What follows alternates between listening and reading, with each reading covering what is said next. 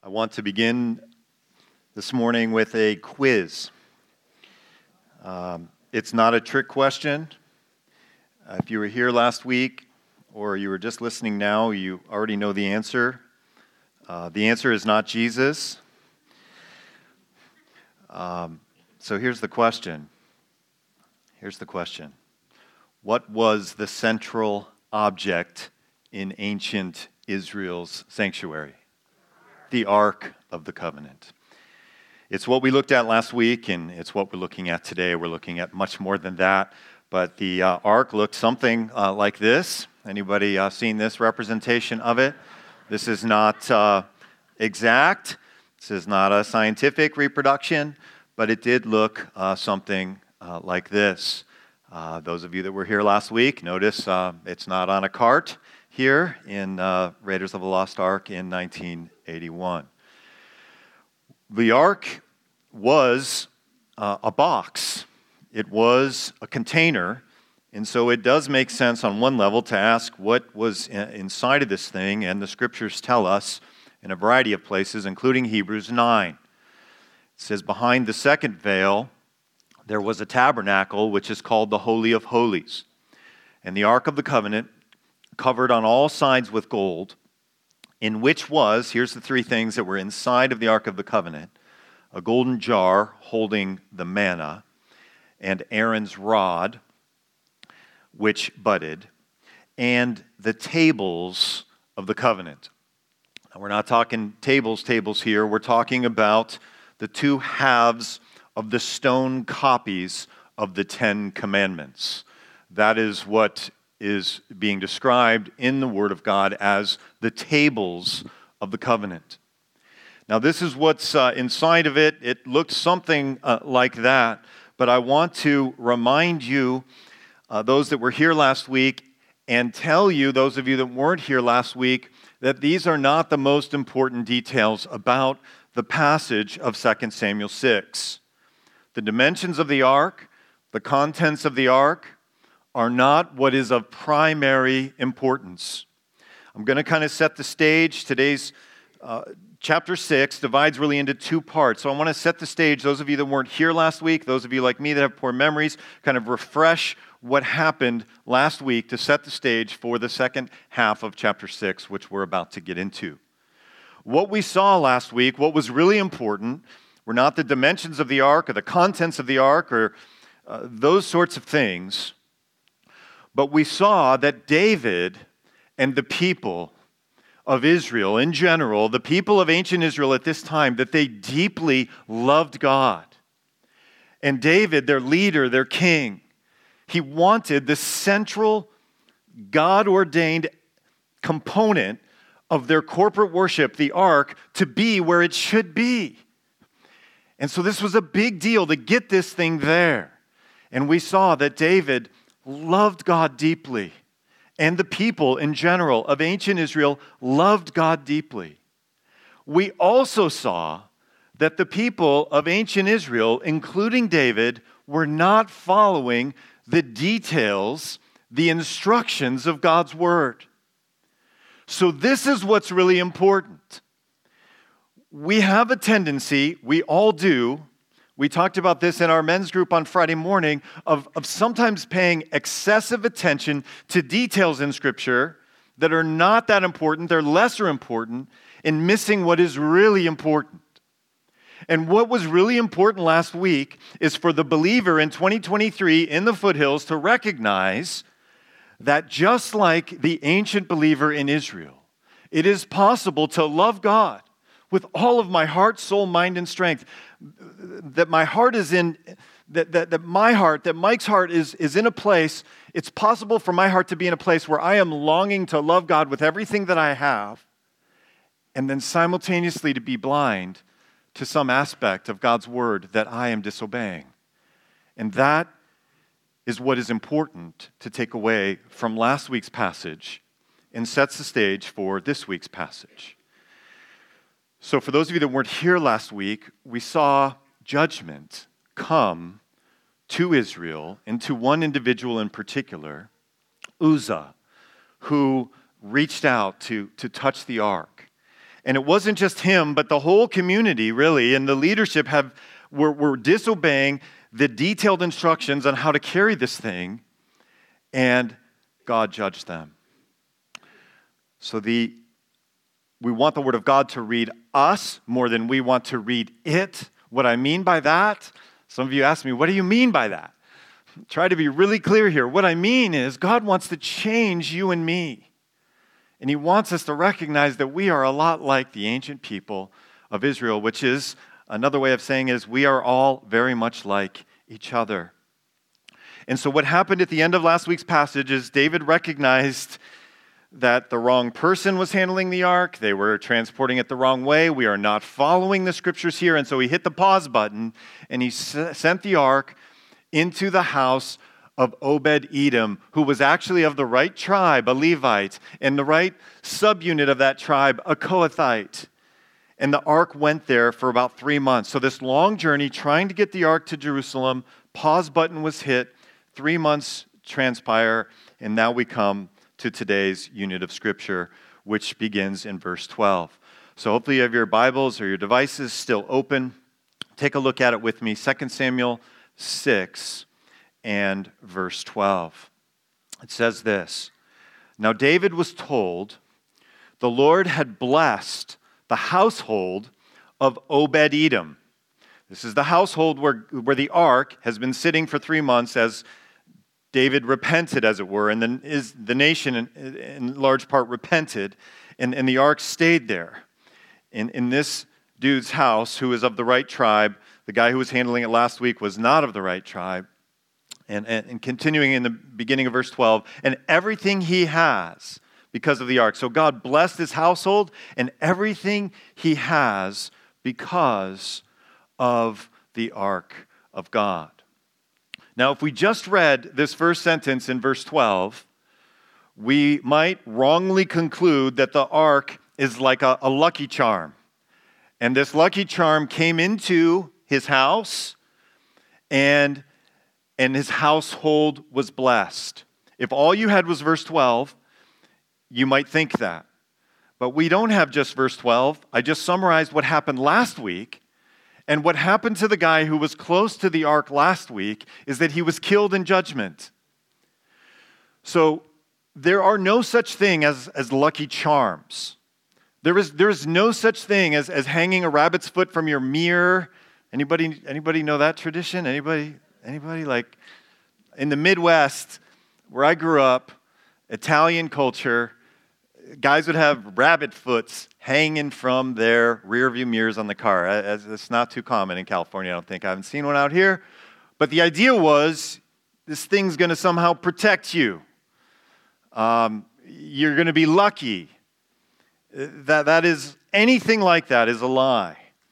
And so the reason that Obed Edom is blessed is because, like the people last week, he is loving God with all of his heart, soul, mind, and strength. But unlike the people last week, he is also following the details of God's word about how to deal with the ark. The things that God is most concerned about in your life, in my life, he writes about them in his word. And for ancient Israel, he was concerned about how they handle the ark. It represented him. It was central in their life of corporate worship. I said last week, it's not too dissimilar, the ark, from the Lord's Supper, which we are going to partake of after the sermon, after a, a, a song or two in, in a few minutes. It's a big deal.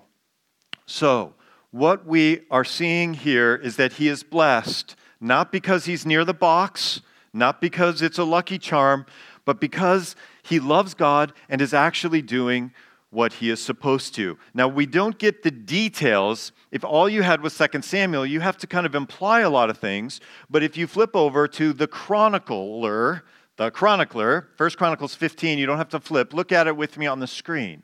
It says this, describing this same period, this same event. This is David speaking at the beginning, King David.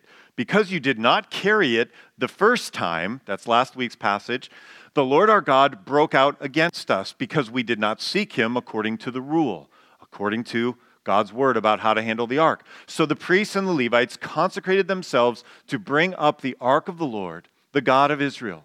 And the Levites carried the ark of God on their shoulders with the poles, as Moses had commanded according to the word of the Lord. So they got it right this time. It's with the right person, it's being carried in the right way. And so there is blessing that is coming, not because of proximity to the ark, but because of people who love God and are following uh, His word. So I've framed today's passage, uh, today's outline rather. I've framed my main points today, like I did last week, as a prayer.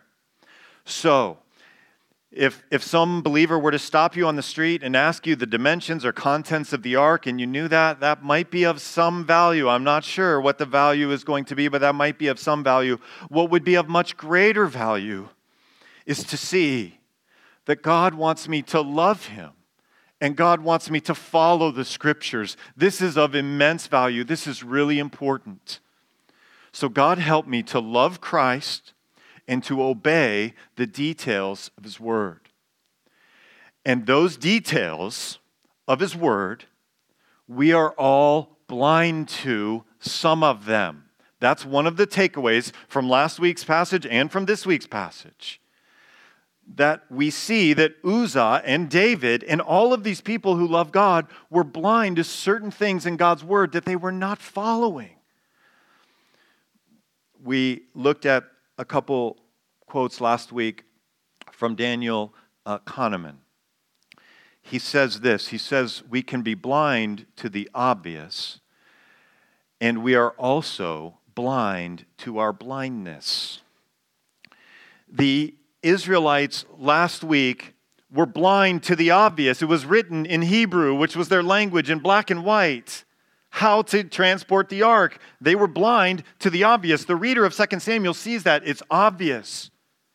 But we need to go to the next level and say they were blind to their blindness. And then we need to go to the next level to recognize that I, Mike, you, insert your name, you also have blind spots in your life to how God wants you to live as it is written in His Word. How did they become so blind? Uh, I'm not like that would be the wrong way to respond, but the fleshly way that you and I respond, why were they so blind to how to carry the ark?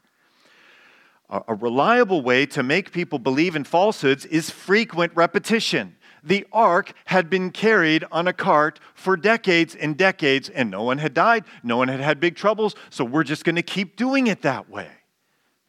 Familiarity is not easily distinguished from truth.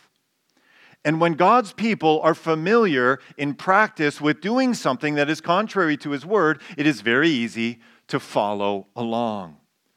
These are the truths that are really important in 2 Samuel chapter 6. To love Christ and to obey Scripture.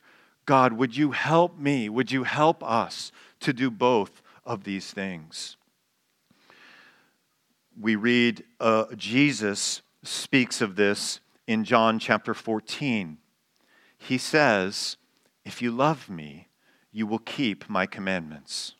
So, the right response to this passage is to have a heart that longs for knowing and obeying God's commandments, and then also having the humility to say, well, even if you've read the whole Bible many times, that there are almost certainly passages that I am not living out. And I, and I can't see them. I can't show you what they are. I, I, I don't know what they are in your life. I don't know what they are in my life. That's what blindness is. So, what does God do to open our eyes? Well, sometimes He does something extraordinary, like what He did last week through judgment. But that is very rare and not common in my own experience, this is how it works out. This is how my eyes get opened up to blindness in my life, to passages that of Scripture, God's detailed instruction on how the, the person, you, me, that He made, is supposed to live and we're not living. It usually happens through an extended and intimate relationship with someone who also loves Jesus but knows me. I don't know if you have a, friend, a spouse that you share those things with that you don't share with other people very easily.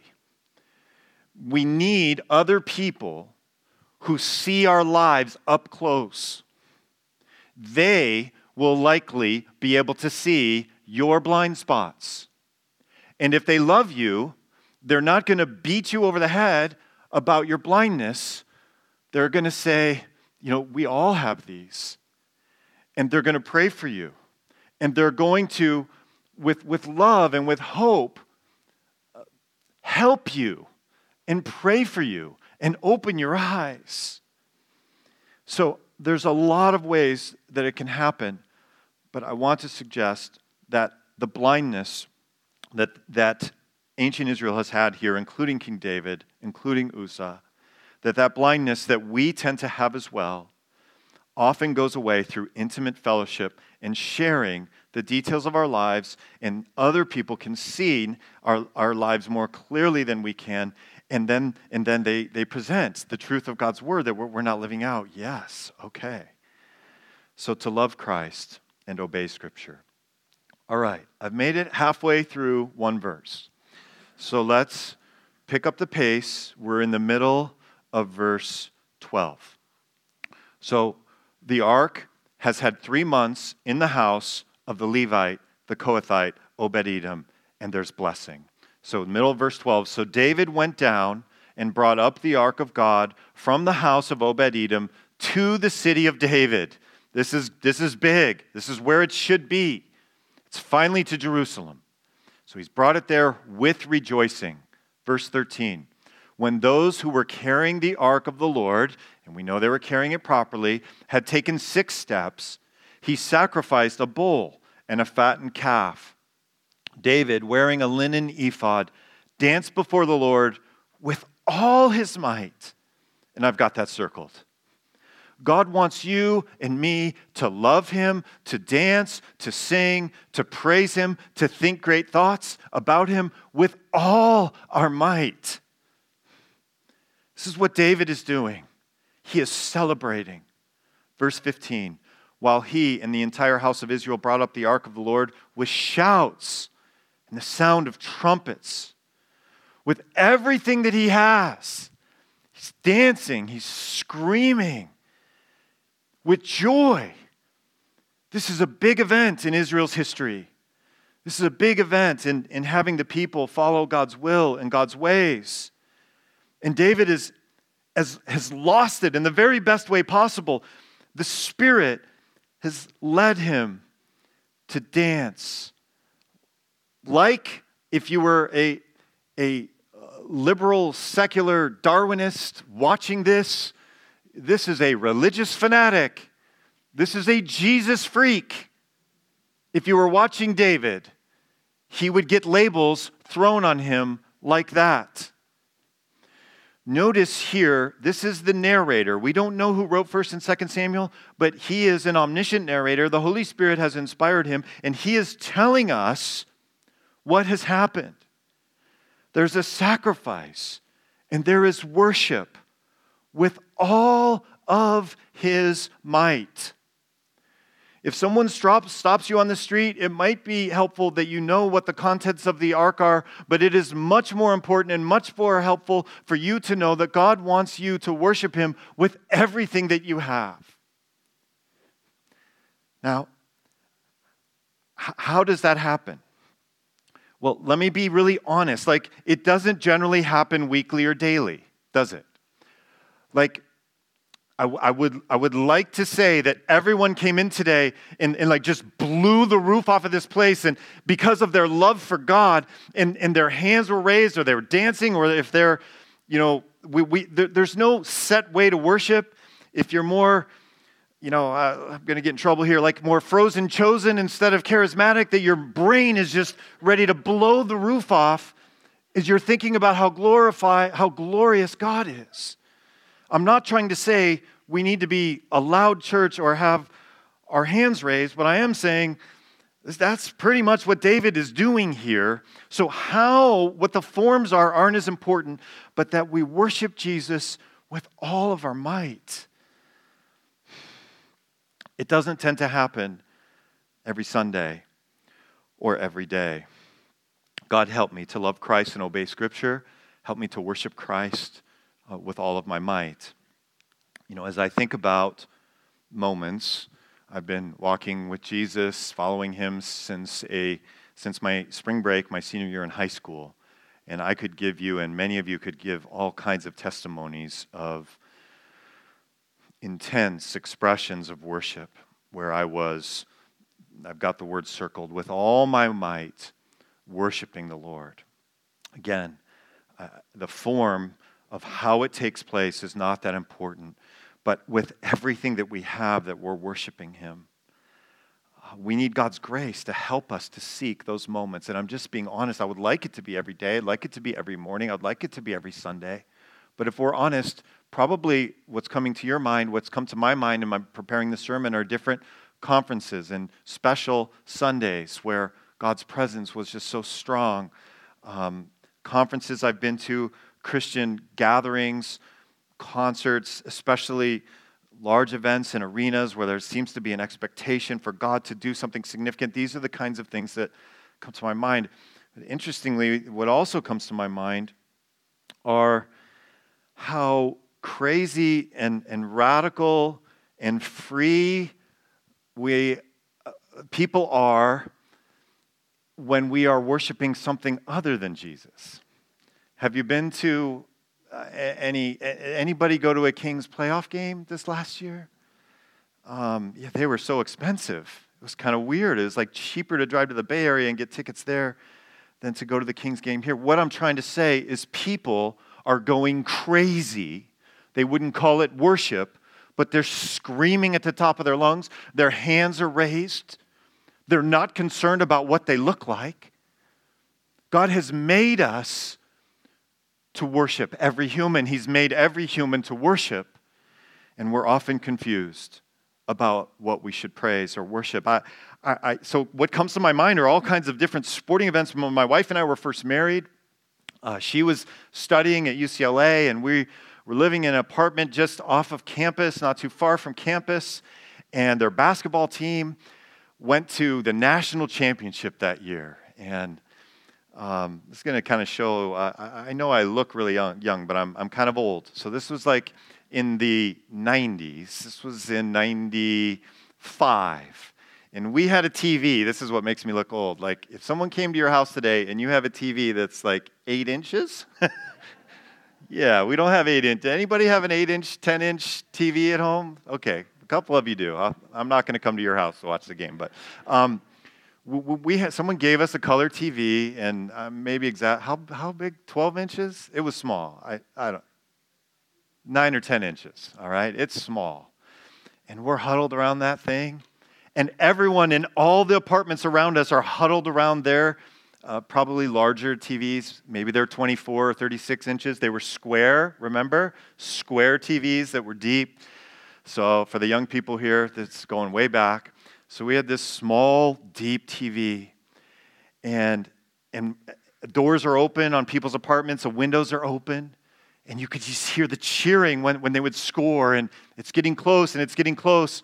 And they won the national championship, and it's like all of West LA and Santa Monica and Westwood just like erupted. Everybody's running outside their apartments. And just, everything's going on. It was just crazy. With all their might, we were worshiping praising that team with all of our might. The reader of 2 Samuel 6 sees what David is doing and responds by saying, God, would you do something in my heart so that I would worship you with all of my might and all of my heart? One, more illustration. This was just crazy. I'm talking about sports worship. One more illustration of sports worship. I don't know if any of you watched the Buccaneers Seattle Seahawks game last year.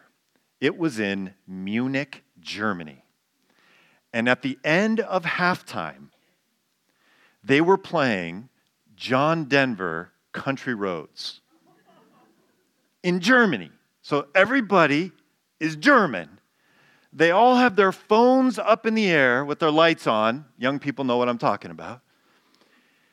And they are singing Country Roads at the top of their lungs. It is deafening the whole stadium.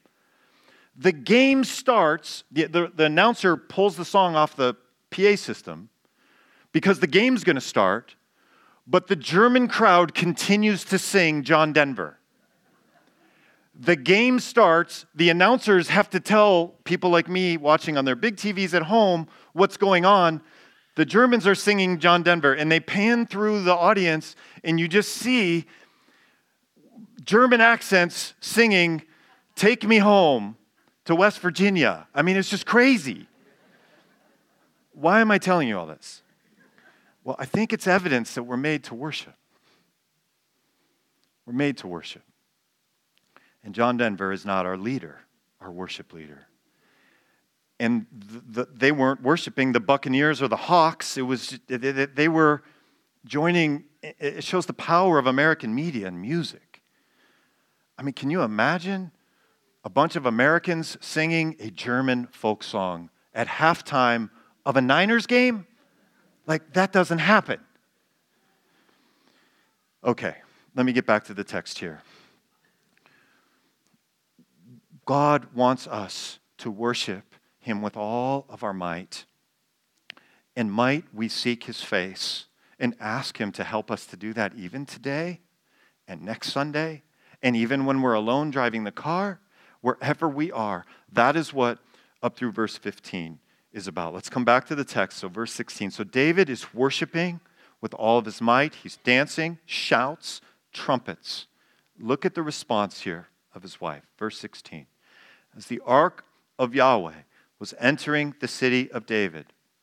Michal, daughter of Saul, and that phrase is used twice. I've got it circled in my Bible. It's used again in this chapter. It's a cue from the narrator that she isn't really functioning as his wife. She, in her heart of hearts, is a daughter of Saul. We don't have time to replay Saul, but he was essentially a bad king, a bad dude. And so the daughter of Saul, who happens to be the wife of David, is watching from a window. And when she saw King David leaping and dancing before the Lord, she despised him in her heart. She despised him in her heart. This is tragic. What we have is an unequally yoked marriage here. What we have is David's wife looking at him, thinking, This is unbecoming. This is like a religious fanatic. This is like a Jesus freak. He should not be doing this. What is she concerned with? She is concerned with him being kingly. She's concerned with the elite ancient Near Eastern culture of kings and how their families live. And her dad lived that way.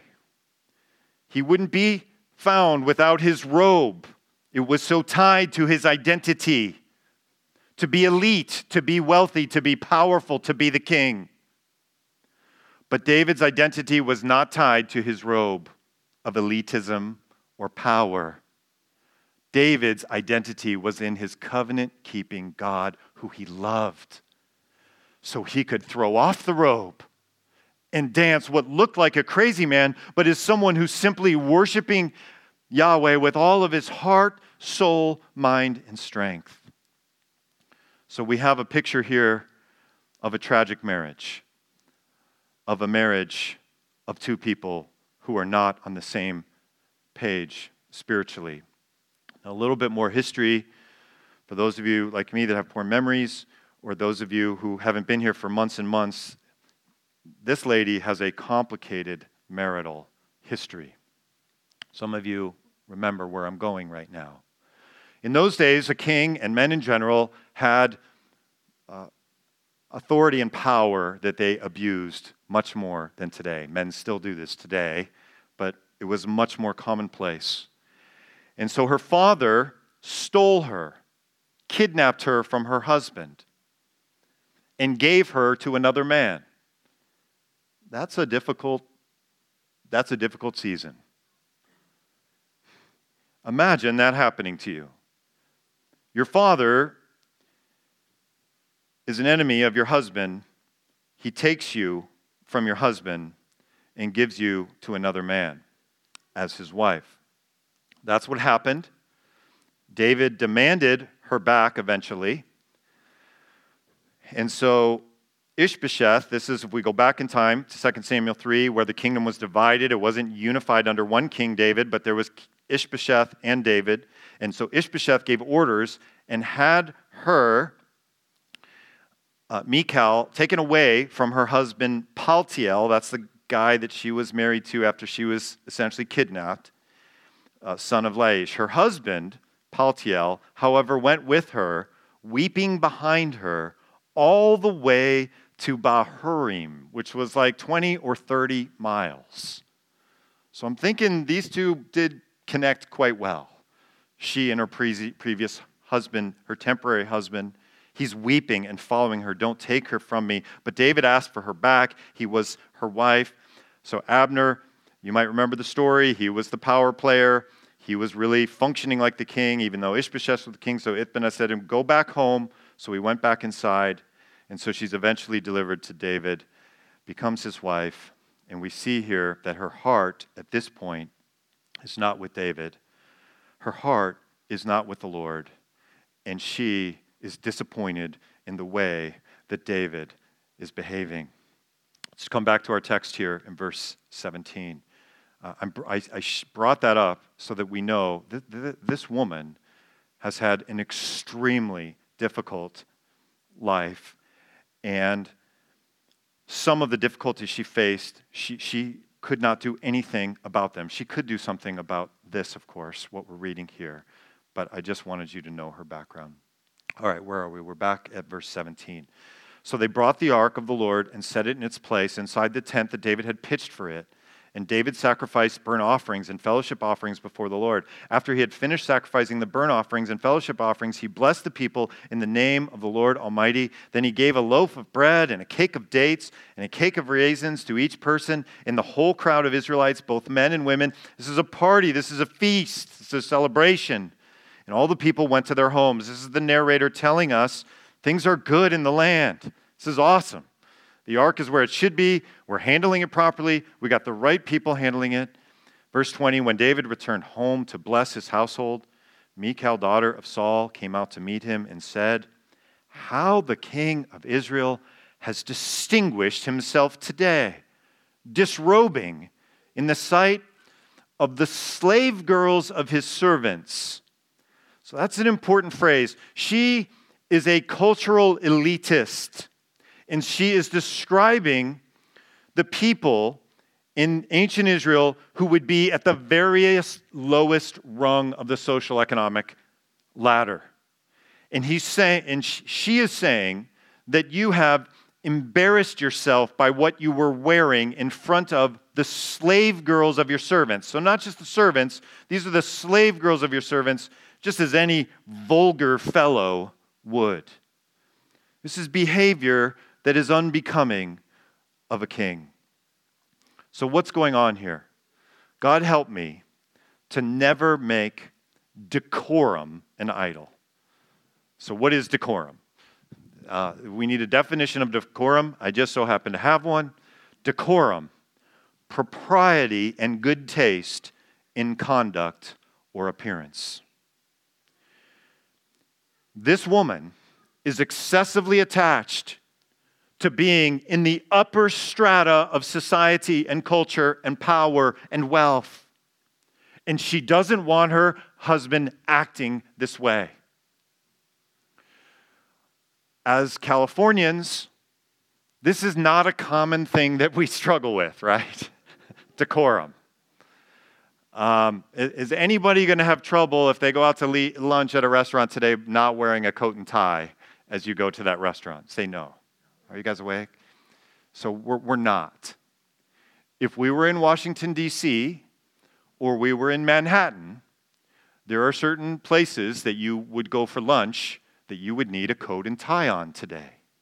You would need decorum. Now, the way that God wants us to read a passage like this is to say, even though decorum isn't what I'm excessively attached to in the place of Jesus, that was her place. What is it that I'm excessively attached to in the place of Jesus? God help me to never make, I really should just have a blank there, to never make my children, my grandchildren, my house, my car, my mountain bike, my, my idea, my even idea of being out mountain biking and enjoying. Allow me not to excessively be attached to that and put that in the place of Jesus. Decorum is a fine thing. It's a fine thing to have to wear a suit to go to a, a restaurant. That, that's fine. That's not immoral. The problem is being excessively attached to that in the place of God, who her husband is worshiping. That is tragic. That is tragic.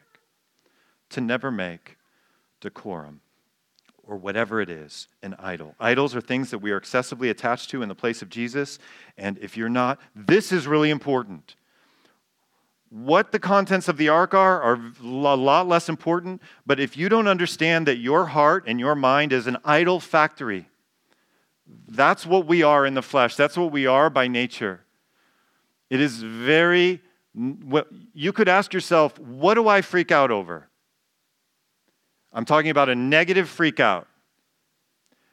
What follows that? That's your idol. What do you freak out over? I've shared this with a couple of people I meet closely with. Now I'm sharing with you all. I freak out when I can't fix the sprinklers right. I freak out. Don't amen that. I mean, my neighbors don't want to be near when I'm working on the sprinklers. So this isn't about sprinklers, this is about my heart. This is about me being very far from Jesus and making my performance, my ability to fix sprinklers, which is really weak, is not what I want it to be. And so I'm angry and I lose self control. So my idol there is performance and pride, self performance and pride. What do you freak out over? She's freaking out over the way her husband is dressing and acting in front of the low class people. So we get to see what her idol is. So the careful reader of the scripture who loves Jesus here says, What is my idol? They're not focused on what's in the ark or what color it is or how big it is. God help me to never make blank an idol. Anything we love or serve more than God becomes an idol that saps our strength. Idols of career or money or relationships, they never satisfy. I mean, it was a cool moment to watch German people sing, uh, singing John Denver I'm not saying John Denver was their idol, but I'm just saying that doesn't satisfy. It is God alone who is going to satisfy your deepest longings. And He made you to worship Him. And uh, the greatest career, the most money, the coolest house, the coolest mountain bike, they are not going to satisfy your soul in the long run because you are designed and built to worship God, not these other things. Final couple verses here. Verse 21 is where we are. So we see the divided marriage here of David and Michal, and look at David's response. David said to Michal, It was before the Lord who chose me rather than your father or anyone from his house when he appointed me ruler over the Lord's people Israel. I will celebrate before the Lord. I will become even more undignified than this. And I will be humiliated in my own eyes. So I'm reading this in the way that I read this. I read this as a fleshly statement. David has been worshiping the Lord genuinely, but he is now angry at his wife. And he is saying to his wife, You didn't like how I dressed then? I'm going to dress even uh, worse the next time I dance and worship the Lord Yahweh. But by these slave girls you spoke of, I will be held in honor. And then the chapter concludes Michal, daughter of Saul, had no children to the day of her death. So I've said this many times in the ancient world, God's blessing was seen in crops, the production of crops, and the production of kids and children. So this was the hardest thing. Not that it's not hard today, but it, is, it was the hardest thing, much more pronounced in the ancient world, for a woman to not have children. And the way I understand this, because of what David has just said, the way I understand verse 23 is David has moved on to his other wives. David, against Scripture, has many wives. And he is no longer going to be with Michal, he's going to be with the others. And she has no children. We have a man who loves God very much, a man after God's own heart, who is a sinner here and who responds to his wife in the wrong way. So, the fourth and final prayer and point here is uh, God, help me to return evil with good. You could see this conversation going in many different ways. David's response to his wife. It, it, he could have responded like this. He could have responded by, I see that you are not seeing this the way that I'm seeing it. My dancing, my disrobing of the royal robes, of not looking like a king. I see you're not seeing this the way I'm seeing it. I'm going to pray for you, and I'm going to, I'm going to go to I'm going to go to Camp David, or I'm going to go someplace far away from you, and I'm going to come back, and I'm going to pray for you while I'm gone.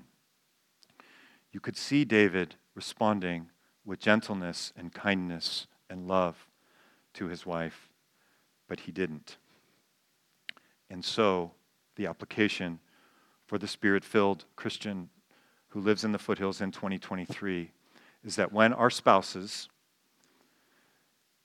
speak to us in a way that they shouldn't, that we don't join in with them. That's what David did. David was in a great place. He was in the center of God's will. His wife was not. And instead of overcoming her evil, it overcame him. Romans 12:21 Do not be overcome by evil, but overcome evil with good. It is incredibly difficult to do. Um, I always think of Martin Luther King Jr. and his words here when he talked about who the strong man was. There are two men in his context and situation, it's a black man and a white man. And they're about to fight. Who is the stronger? The stronger one is the one who makes peace. The stronger one is the one who overcomes evil with good. The stronger one is not the one who has bigger muscles or a louder voice, but one who is yielded to the Spirit of God. And David has been, most all of this chapter, yielded to the Spirit of God, but he has departed here. May God help us to not follow in his steps in our marriages and in our relationships. Let's pray together. Father in heaven, your word um, is very clear. It was very clear to know how to handle the Ark of the Covenant until it's not. And so, Lord, we acknowledge that there are places of passages in your word that are very clear that individuals here this morning are not living out, that are not obeying, we are blind. Open our hearts to blindness. Open our eyes to the idols that are behind those occasions when we freak out. And finally, God, we ask that you would help us when our spouse or our children or our friend or our neighbor is angry at us and sending evil our way that you would, by your grace, give us self control and help us to return good. We ask this in Jesus' name.